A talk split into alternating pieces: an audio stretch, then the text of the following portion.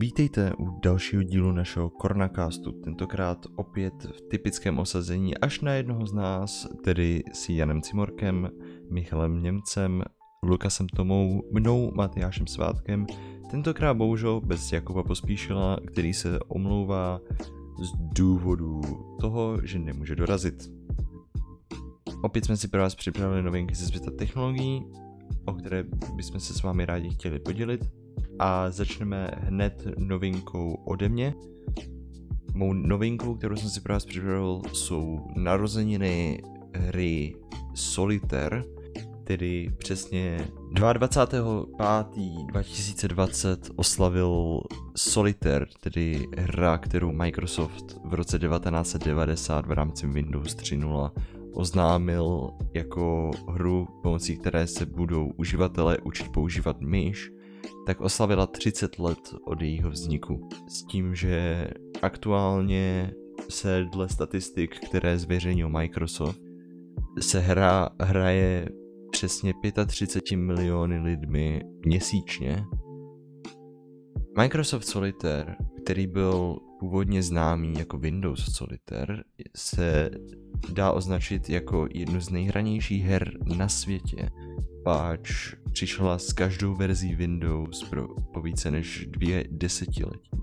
To také znamená, že se objevila na více než miliardě počítačů a přestala být integrovanou součástí Windowsu přesně s vydáním Windows 8 v roce 2012. I přesto, že právě Solitary přestali dodávat integrované, vydal Microsoft takzvanou Microsoft Solitaire Collection, kde kromě Spider Solitairu a podobných solitarových her můžeme najít také jiné karetní hry typu Tripeaks, tedy Tři hřebeny, nebo jiné jako Klondike. Kromě toho všeho se také podařilo Microsoftu lokalizovat hru do přesně 65 různých jazyků, tudíž je hrána na více než 200 různých trzích. Jako další novinku pro vás máme nachystanou novinku od Michaela Němce, který si také připravil něco z trošičku staromódního herního světa. Michaeli, pověz nám, co jsi pro nás připravil. Tak já jsem si připravil, že AI neboli umělá inteligence od NVIDIA tak vytvořila Pacmana, jen díky tomu, že sledovala, jak se hraje. NVIDIA je hlavně známá díky svým grafickým kartám, ale tato firma vyvíjí také umělou inteligenci.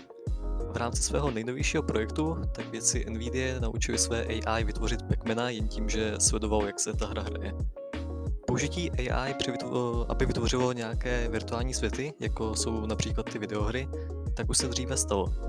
Ale věci od NVIDIA tak k tomu přidali pár nových aspektů, včetně paměťového modu, který umožnil systému ukládat vnitřní mapu herního světa. To vede k větší konzistenci v herním světě, což je klíčová charakteristika při vytváření budiš v Pac-Manovi.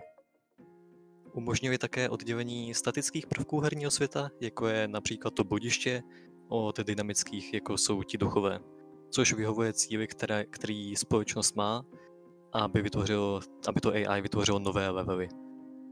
Nešlo o žádné kódování ani žádné předvytvořené obrázky, na které by ten software mohl malovat. Ten AI model byl jen krmen vizuálními daty a když se ta hra hrála, tak spolu s inputy z, kontro- z kontrolerů nebo i ovladače poté z těchto informací replikovalo snímek po snímku. Výsledná hra je hratelná lidmi a Nvidia říká, že ji v blízké budoucnosti zveřejní online. AI verze Pacmana v žádném případě není dokonalá nebo perfektní. Ten obraz tak je rozmazaný a vypadá to, že to AI ani nedokázalo plně zachytit chování těch duchů, kteří v originální hře jsou na programování, aby měli specifické chování, které ovlivňuje jejich pohyb. Ale všechny ty základní funkce, které Pacman má mít, tak tam jsou. Jako je takové to jezení těch kuliček, uhýbání duchům a snažení se přežít. Toto AI tak se jmenuje Game Gun a to GAN na, tom kon- na konci tak stojí pro Generative uh, Adversal Network, což je běžná architektura, která se využívá v machine learningu. Princip GAN funguje ve dvou polovinách. První polovina se snaží replikovat ty přicházející data, mezi tím, co druhá polovina je porovnává s těmi originálními daty. Pokud se nezhodují, tak ta vygenerovaná data jsou odmítnuta a ten generátor se snaží svoji práci vylepšit a znovu ji poslat. Ref Webaredian, který je víceprezidentem simulační technologie u NVIDIA, tak řekl, tohle všechno se učí jen pozorováním. A že je to podobné, jako kdyby vědecký programátor zhlédnul několik videí Pacmana a z toho by dokázal zjistit pravidla hry a znovu ji vytvořit. Webarderian také řekl, že spolupracovali s výváři, s originálním vývářem Pacmana, Bandai Namkem, který nedávno oslavoval 40 let tého arkádové klasiky. NVIDIA hlavně chtěla poukázat na to, jak, je, jak umělá inteligence bude využívána na vytváření her v budoucnu. Výváři budou moct svoji práci předat tomu AI a využít to, aby jim vytvořilo nové variace nebo možná nové designy levelů. Sanja Fiedler, ředitelka NVIDIA výzkumného centra v Torontu, novinářům řekla, Mohlo by, to, mohlo by se to také využít na spojení dvou her dohromady a herním vývojářům by to mohlo dát možnost podívat se, co by se stalo a jak by to vypadalo. Vytváření umělé inteligence, která se dokáže naučit pravidla virtuálního světa jen pozorováním, no, tak by mohlo pomoct při programování reálných robotů. Dokonce už zmíněný Webaredian uh, řekl, že by to své AI chtěli naučit pravidla reálného světa. Například by toho AI mohlo koukat na videa robotických vozíků, které jezdí ve skladištích, a pak z toho naprogramovat navigační software. A ještě k tomu minulému podca- podcastu, jak jsem mluvil o speciálním fotofiltru na telefonu OnePlus 8 Pro, tak tento filtr odeberou softwarovým updatem. Firma se velmi omlouvala za vytváření obav o soukromí. Společnost řekla, myslíme si, že tato kamera dává uživatelům schopnost být více kreativní s jejich focením na telefon, ale také chápeme tyto obavy o soukromí.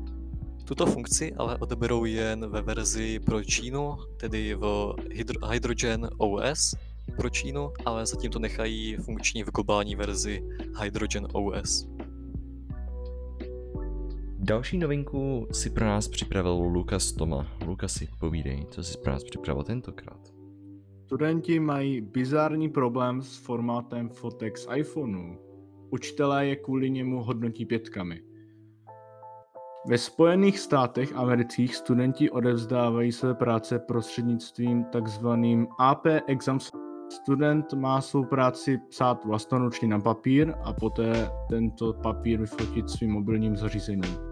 Vyfocenou práci nakonec musí student odeslat ke kontrole a právě v tomto případě nastává problém.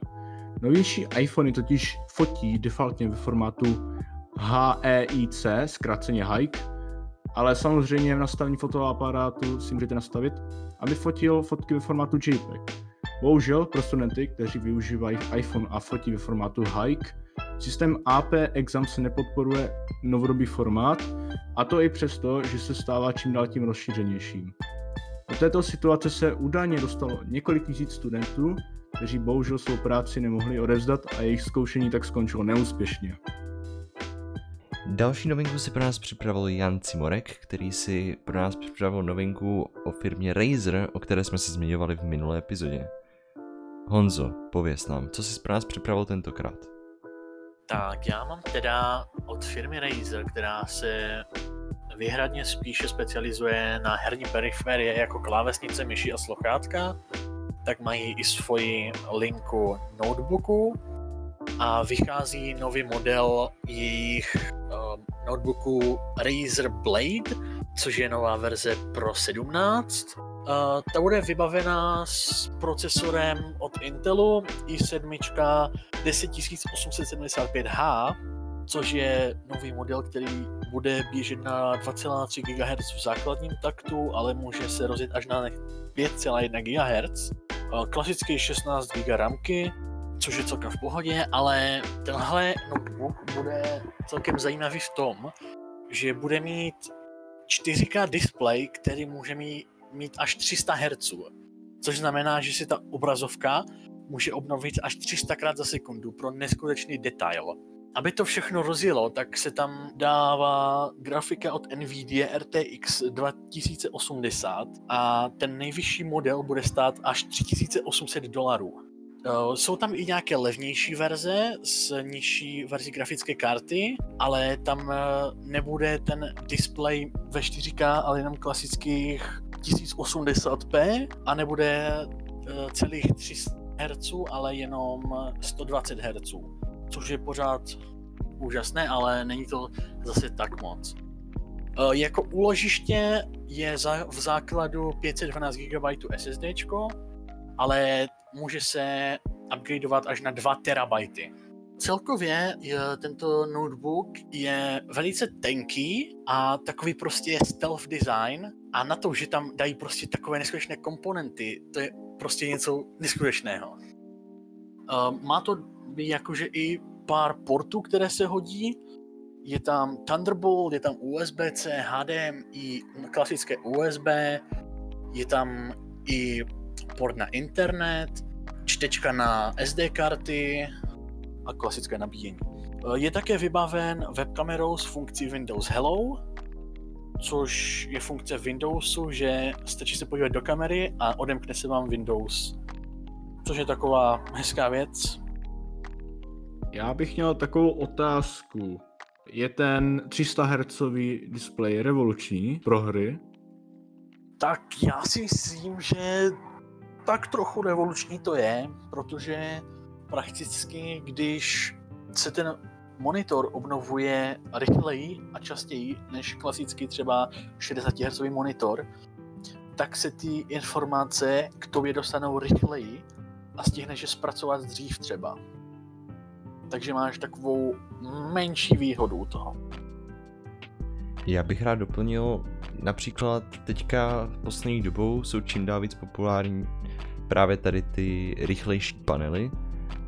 Já jsem právě přecházel na 144 Hz, kdy dojde k té aktualizaci 144 krát za vteřinu a hned první věc, co poznáme, právě při tom, když zapojíme ten monitor a nastavíme ho správně jak ve Windowsu, tak na monitoru, tak hned první věc, co zjistíme je, že už i takové drobnosti, jako například pohyb kurzorem po jakoby ploše, po tom monitoru, je najednou mnohem jakoby plynulejší. A to z jednoho prostého důvodu. Z toho důvodu, že ten display nám ukazuje v podstatě dvakrát tolik informací. Tudíž my, když rychle pohneme tou myší, tak není to, že bychom viděli ten kurzor na jednom místě, pak by tam byla mezera a pak ho teprve vidíme až na jiném místě. Ale zde to je tak, že tím, že máme jakoby dvakrát tolik informací, tak máme mnohem přesnější, jakoby přesněji vidíme, kde se ten kurzor například nachází. Že to není takové v vozovkách sekavé. A říká se, že jakmile si člověk jednou zvykne na 144 Hz a víc, ono přece jenom ten rozdíl jde poznat, i když máme třeba 75 Hz monitor, které jsou velmi cenově přijatelné v dnešní době, tak právě už se říká, že člověk má potom problém používat právě ty 60 Hz.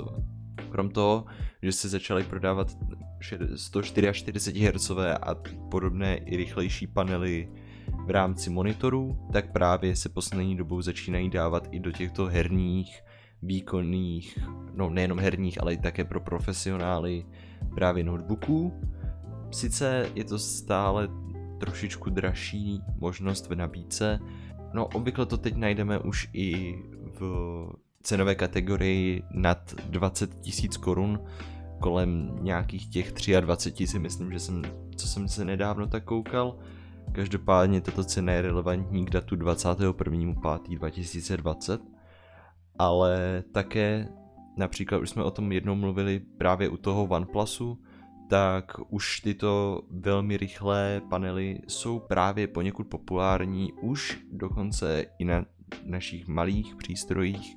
No, záleží na modelu, každopádně už je najdeme i na mobilních telefonech, což si myslím, že právě obecně pro ten koncept vysokorychlostních nebo rychleji se obnovujících panelů než 60 Hz je poněkud revoluční v tom smyslu, že tím, jak je všechno plynulejší, tak právě vypadá to o dost hezčej.